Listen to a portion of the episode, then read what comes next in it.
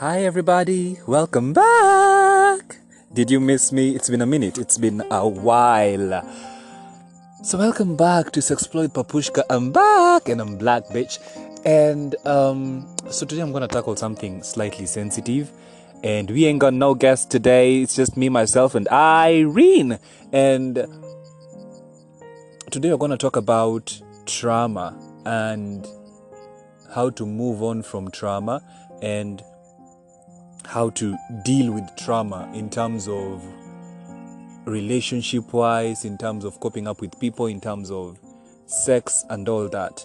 And I'm not even gonna fix it to trauma per se. I'm just gonna fix it to basically um, anything that would lead one to have an unstable mental health, post-traumatic stress disorder, trauma, um, nostalgia, um, basically anything that makes someone unstable mentally, and um, how it may or may not impact somebody's future relationships or sex life.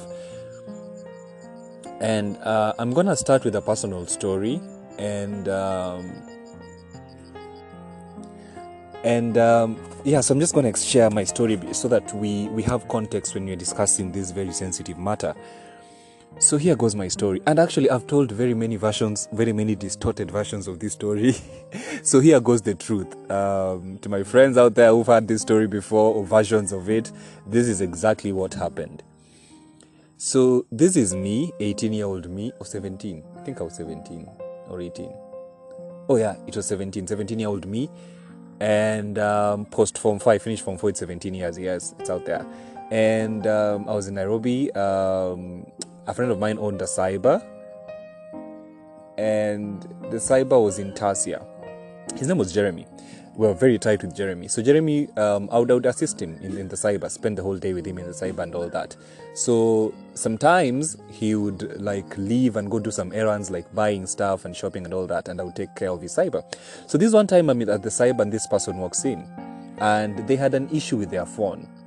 I cannot really remember what was happening with their phone, but they had an issue with their phone.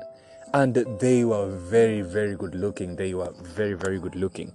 So they yeah so they give me the phone and um, i look into it and i'm like oh this and this is the problem and i sort it out in the course of it all because i had a crush and i liked them i i send myself a message and i delete it immediately so we talk we talk we talk and they're like oh thank you very much can i have your number and i'm like no, it's okay i have yours i'll call you and she, they're like you know how do you have my number? Like, and I'm like, you don't worry, I have your number. So I get their number and they leave from the cyber. And we start chatting, chatting, chatting. One thing leads to another, and they tell me they're alone in the house and can I come over? And I'm like, I'm at the cyber. When my friend comes, I will take a break and I'll come. So Jeremy comes um, at 2 ish in the PM and uh, releases me because, and I decide, you know what, let me just. So this person tells me that they are staying in Taj Mall. Tasia and Taj Mall is like 20 shillings by matatu or walking distance, approximately a kilometer, I believe. So I walk to Taj from Tasia and I get there and I'm like, hey, I'm here. They're like, oh, okay, I'm actually at Pipeline, but let me come for you. You go to Pipeline. I'm like, Pipeline again. Pipeline. Ooh. Okay, fine. Because Pipeline has stories, you know, stories, you know, Pipeline. It's Pipeline, you know, no hate, no shade. So I'm there. I'm I'm like, fine, let me just start walking. And uh, I walk from Taj Mall in towards Pipeline, and then I meet them. We say hi, then they walk me to the home, which was a, you know, Pipeline has these gorofas, like, you know, big ass gorofas with almost hundred houses. One of those. So we go up to I think seventh or eighth floor and um, go to the house, and um, we we caught up. We we really caught up, and we caught up for almost an hour. But in the course of it all, they kept on making phone calls and they would speak Kamba. And they constantly asked me what my language was. And I was like, I'm Luo. Like what my tribe was. I was like, I'm Luo. Why, why is that important? They're like, oh no, I just like Luos. I'm like, okay. But then they ended up making so many phone calls during the the conversation, and um, it didn't trigger me. It was just like, hey, you do your thing. And they kept on speaking in Kamba as well. So, so that happens, and um, out of nowhere, they just like, can we have sex? And I'm like, oh. So I'm like, sure, why not? And I excuse myself, go to the washrooms, come back, and I found that they have stripped. I'm like, wow, that's how we are doing it. And then they're like, can you strip too? And I'm like, okay, this is awkward. Like, we're just stripping like that. And, you know, I strip, they strip, we're all naked, and uh, we jump into the bed. No sooner did we jump into the bed than the door was knocked. And the person is like, ah, something was being delivered. Let me just pick it. I ordered some food or something. They say that they ordered some food and it's going to be delivered. So let them just pick it and we'll eat later.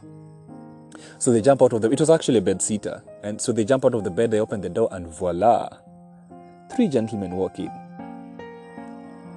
And they're like, "What are you doing in my house? Do you know this is a mine?" I'm like, "What the fuck? I'm a mine. I'm fucking 17. What the hell?" So there we are, naked.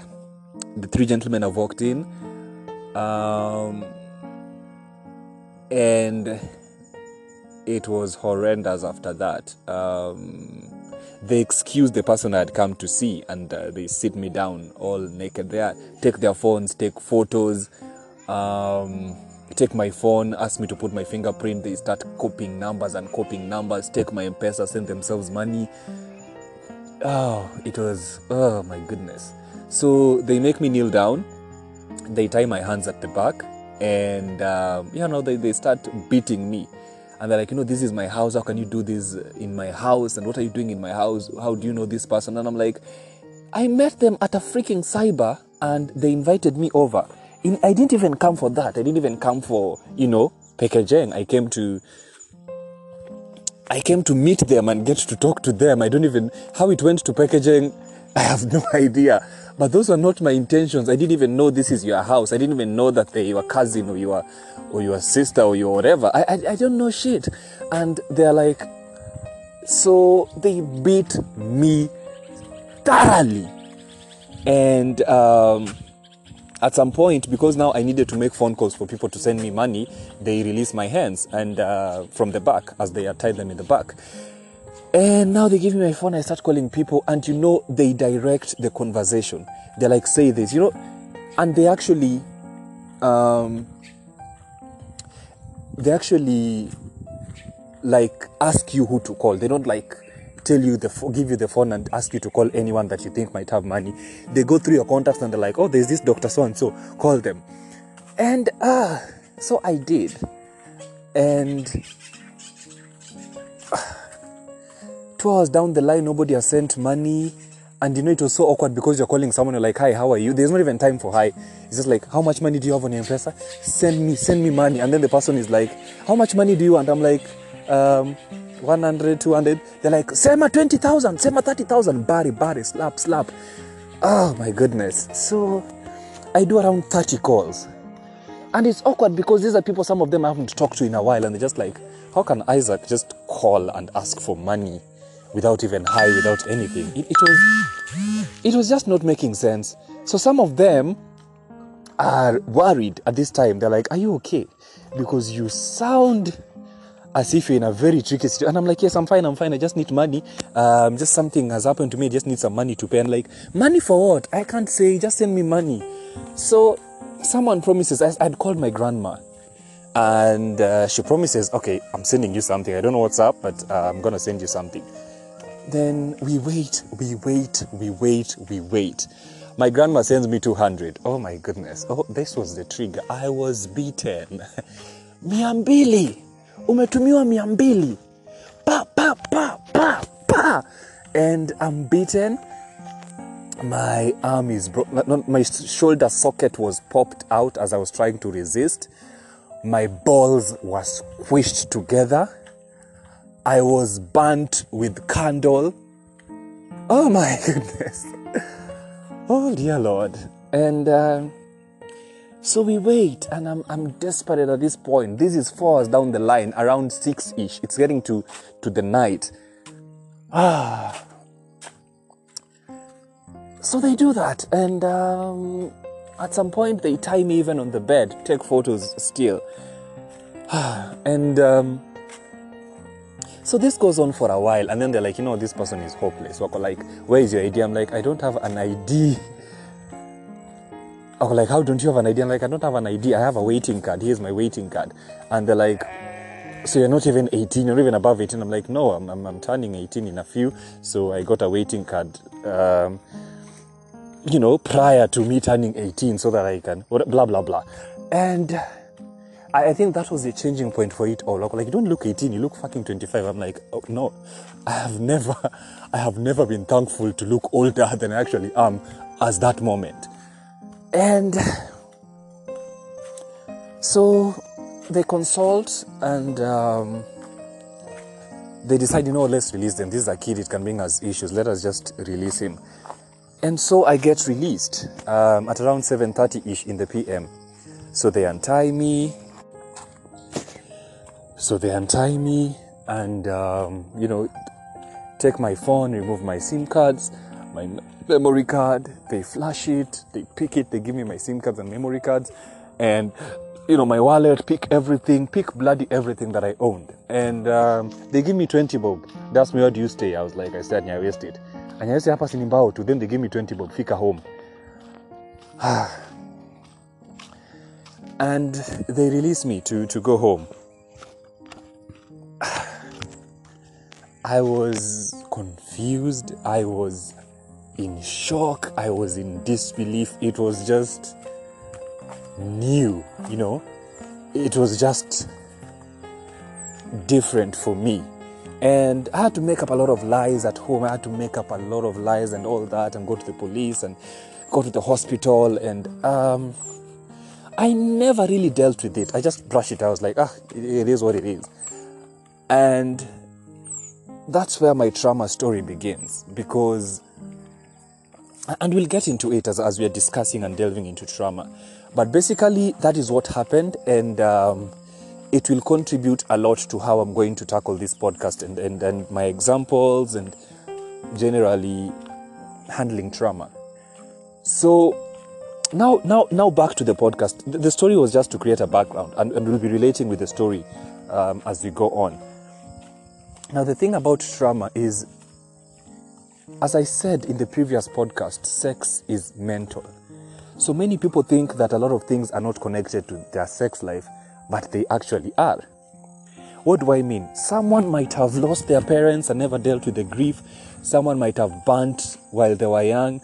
Someone might have been raped. Someone might have been beaten. Someone might have been um, robbed with violence. Someone escaped death. I mean, any form of anything that would cause your trauma would ideally affect your mental health.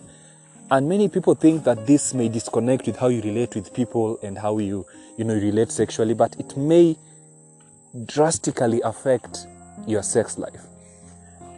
So the first question is how do we deal with our past? How do we deal with these experiences that how do we deal with these experiences that dwell in our minds and make us unstable mentally and you know, make us relate with people awkwardly and weirdly.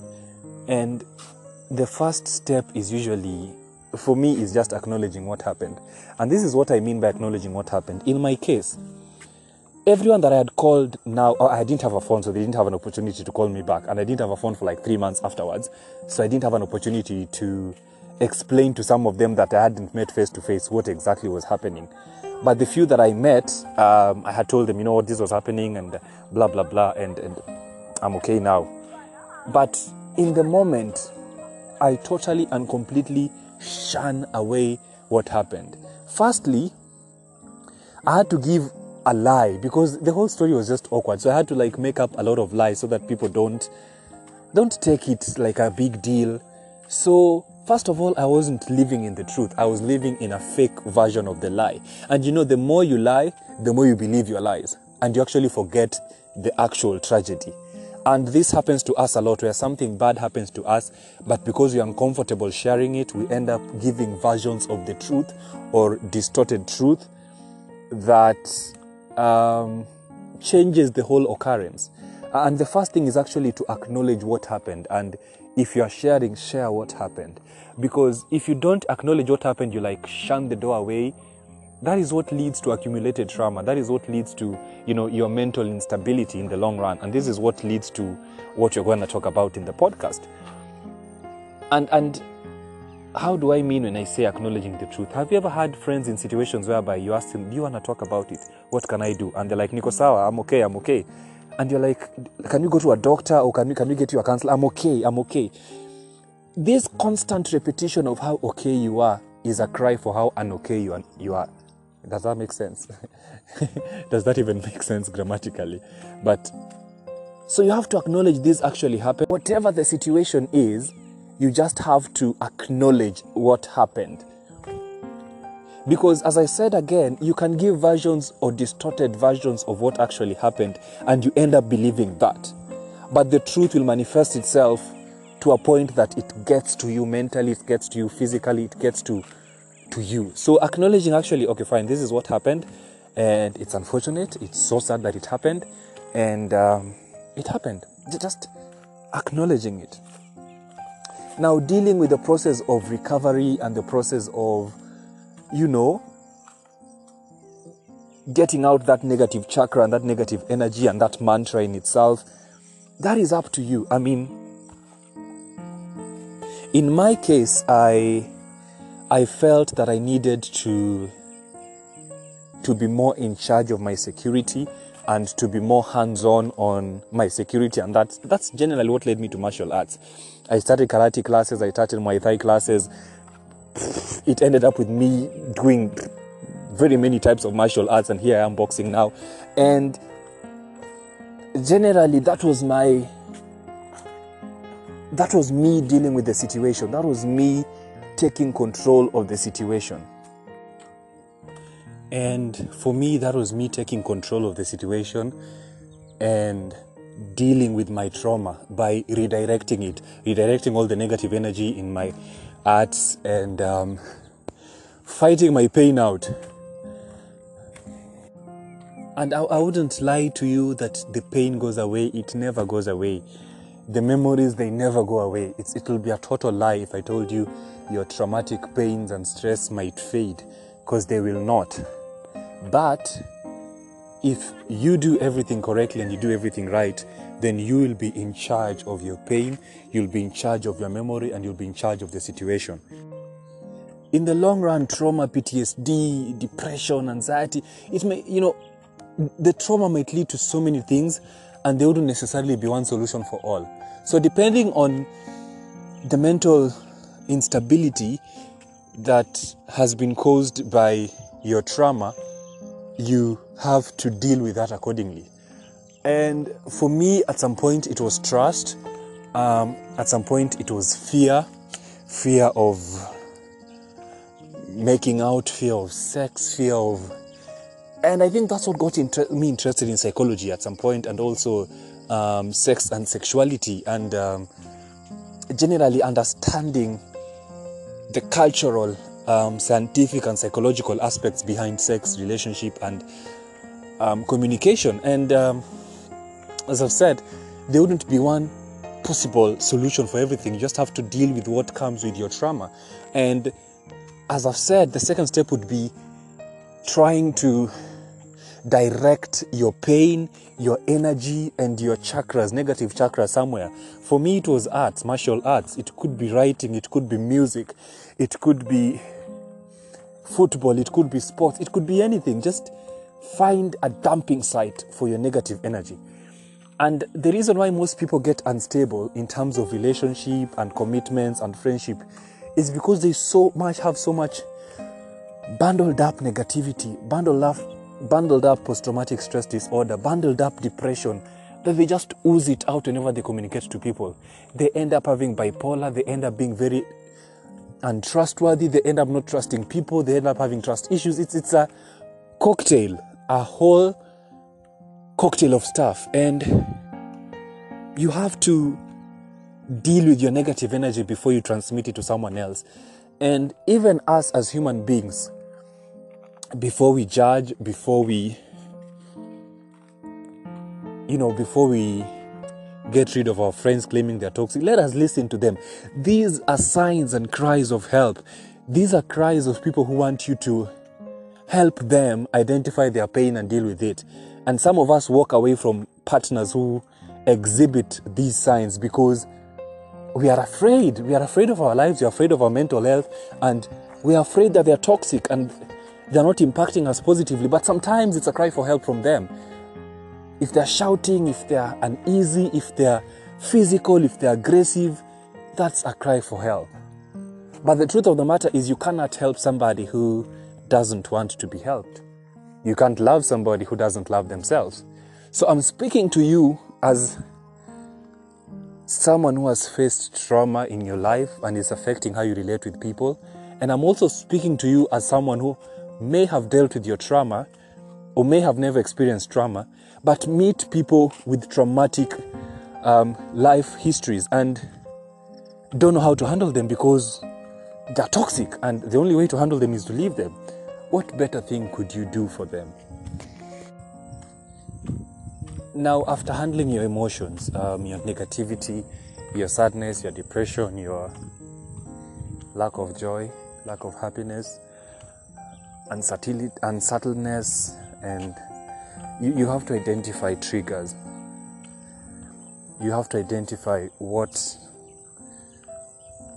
what triggers these emotions because as i said earlier we never completely deal with our trauma we never completely deal with and for my case, something as simple as a knock in the door, because that was what that is how my ordeal began by aggressive knocks at the door. Aggressive knocks at doors trigger me, and they trigger my, you know, heart start beating faster.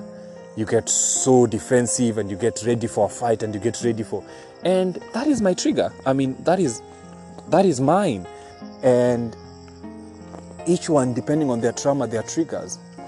Someone could be fire, someone else's could be shouting. Somebody just shouts at you and it triggers that, you know, that memory or that emotion or that situation that you are in. And having identified your triggers, you work to avoid these triggers.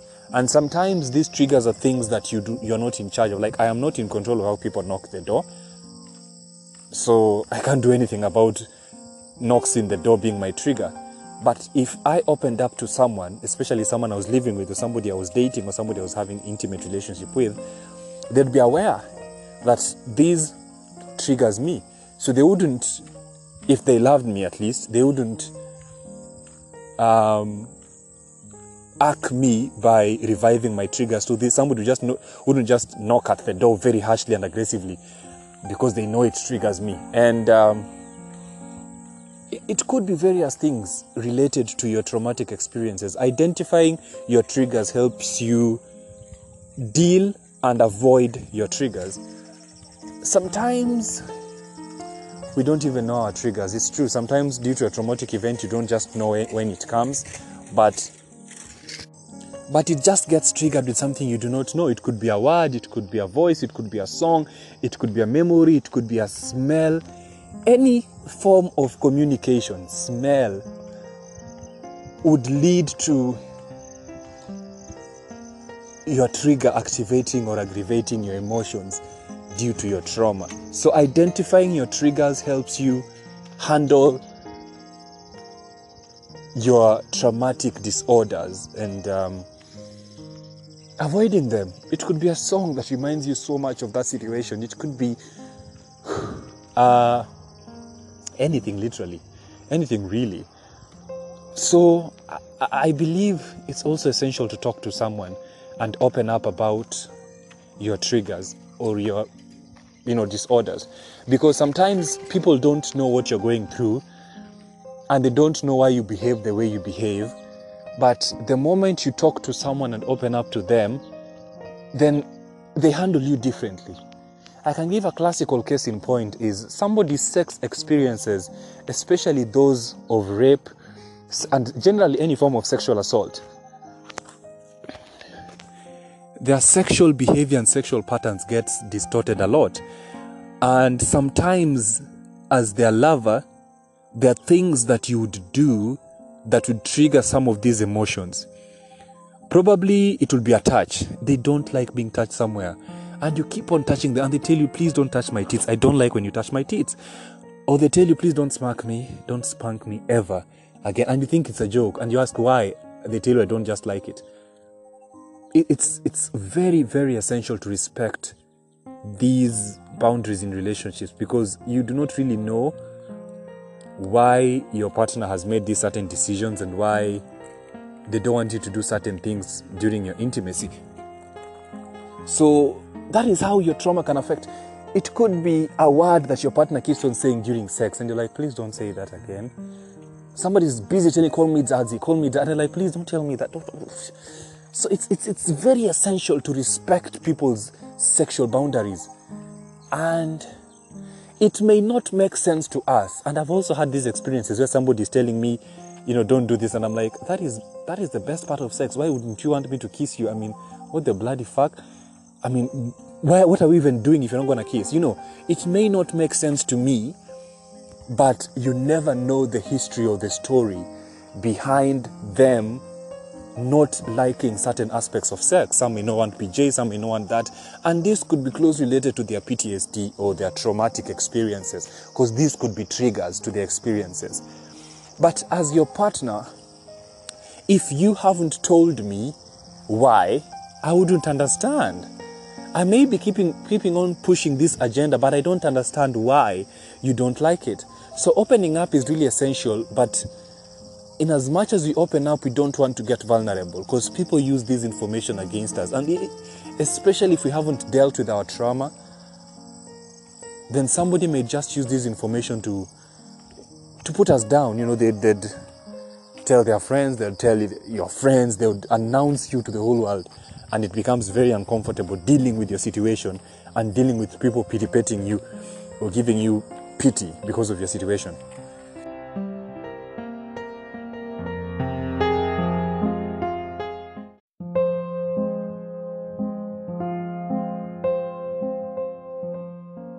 But then the beauty of it all is that if you have understood, accepted, and dealt with your feelings, then nobody can use your past or your history or your situation against you.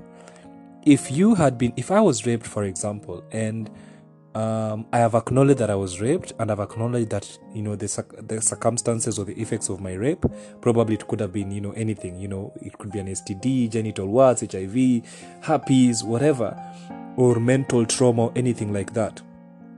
If I haven't dealt with my mental health and the fact that I was raped and the fact that um, you know the repercussions of my rape were ABCD, then it is easy for people to put me down if I come out to them about my traumatic disorders or my traumatic experiences because I personally haven't dealt with them. But if I have dealt with them and I'm aware that they happened and I acknowledge that they happened and I've dealt with the feelings of guilt, the feelings of regret, the feelings of shame, then nobody can use these feelings that I have already dealt with against me. Nobody can guilt trap me or label me a whore. Nobody can shame me because of my experience because I have dealt with my past and I'm certain. So we cannot really control what people do with information that we give them. But if we have dealt with our experiences and we have acknowledged our experiences from our end, then whatever they do with the information that you give them as your partner dawns down to them. Because it's it's also essential that in as much as you're in love with somebody, in as much as you're in a relationship with someone, it doesn't necessitate that you'll be with them forever. It doesn't really mean that you'll be with them in the long run. What happens if you break up and you still share some friends? They may use this information that probably you've not come out to your friends to against you. So for me, it comes down to you share these aspects of your life with people that you really trust, people that you really like, and people that you feel need to know. And as I've said again, you cannot control what people do with this information. So always prepare for any backlash, somebody using, and that's the thing with human beings. We never, people take our vulnerability, our vulnerability for our weaknesses. And we have to expect that even as you're coming out with our traumatic st- stories. But the most important part is that you've accepted and you've dealt with your experience and with the emotions that come with experience so that nobody else can take you down that road of shame down that road of depression, down that road of sadness, because you have already taken yourself and you've taken yourself out of it and you've acknowledged all these things. Now, the most important reason why it's important to deal with your feelings is because these feelings bundle up in our mind and they get distorted across our mind. And sometimes subconsciously, we do things that we do not understand. And that explains partly our, our personalities because traumatic stress and traumatic experiences affect how we relate with people. I can give a classical, classical example of my case. I am very aggressive when I feel that my personal space has been distorted, that when I feel that my security is jeopardized. And trust you me, I was never like this before my traumatic experience. I was the softest kid you'd meet. I was the weakest kid you'd meet. And I acknowledge that. I was, you know, I was this, you know, rich kid, quote unquote. and, you know, mtoto wa pampers, you know, mtoto wa Weetabix and cornflakes and rice and noodles and sushi and you know pizza bag and all that. And generally i was a weak man and i've acknowledged that and that, that is true. I was a soft weak is an overst. I was a soft man. But this traumatic experience led me to be in love with martial arts to the extent that i'm a threat even to myself as we speak. Like i usually pray not even pray per se. I usually just say to myself that whoever is stealing from me or pickpocketing me or doing anything from me, please, if God loves them, let them not be caught by me. Let me be unaware, simu iende, wallet iende, pesa iende, but let me not catch them. Because I feel and I fear due to my aggression, blood may be in my hands. So you see how generally my, my personality changed. And even my friends noticed I became very aggressive. Like I'm walking down the streets and somebody just, or even, let me give a classical example. Like, uh, you know, I'm a number just touches my hands akiniforce kuingia kwa gari. I'll be like, usijaribu kunishika tena, ntapanda gari nataka, umenisikia? Ama nitakudimbua vibaya sana. And everyone will be like, Isaac, it's a small thing. Stop, stop. I mean, you overreact. I'm like, no, I'm not overreacting. Mbona ananishika? Why is he forcing me to go into a vehicle? Do not dare touch my hands again. And this was not me before. So the point I'm trying to make is that traumatic experiences might change our lifestyle, might change our personalities, might change our interests even and we have also to you know to deal with the new versions of us that create. Because you can't go back to the original you.